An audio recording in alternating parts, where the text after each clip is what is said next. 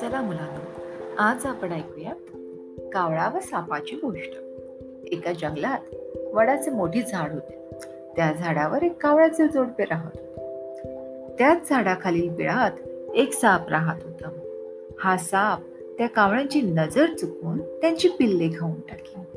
दरवेळी असे झाल्याने कावळा कावळी खूपच दुःखी होते. त्या सापाचा बंदोबस्त कसा करावा? या विचारात ते जोडपे नेहमी असे. जवळच त्यांचा मित्र कोल्हा राहत होता. सापाच्या संकटातून सुटका कशी करावी? या उद्देशाने कावळ्याने कोल्ह्याची भेट घेतली. कावळा कोल्ह्यास म्हणाला मित्रा दरवेळी आमची पिल्ले हा दुष्ट साप खाऊन टाकतो. या सापाला ठार मारण्याचा काही उपाय सांगशील तर उपकार होतील. कोल्ह्याने बराच विचार केला. तेवढ्यात त्याला एक युक्ती सुचली. तो कावळ्याला म्हणाला जवळच्या तळ्यात रोज सकाळी एक राजकुमारी स्नान करायला येते. ती पाण्यात जाताना आपली सुंदर वस्त्रे व मौल्यवान दागिने शिपायांच्या देखरेखीत ठेवते.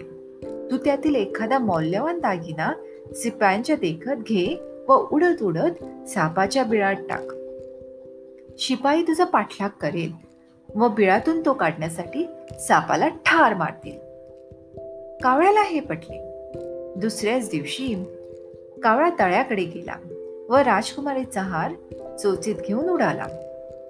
राजकुमारीने हे पाहिले व लगेच शिपायास हार पळत आणण्याचा आदेश दिला. शिपाई कावळ्यामागे जाऊ लागले. आता कावळ्या त्या वडाच्या झाडाखाली आला. व शिपायांना दिसेल असा राजकुमारीचा हार बिळात टाकला. शिपायांनी हार काढण्यास सापाचे बिल ओळखले तेवढ्यात साप बाहेर आला. त्याला पाहताच एका शिपायाने भालाने सापास ठार मारले व हार घेऊन राजकुमारीकडे गेला.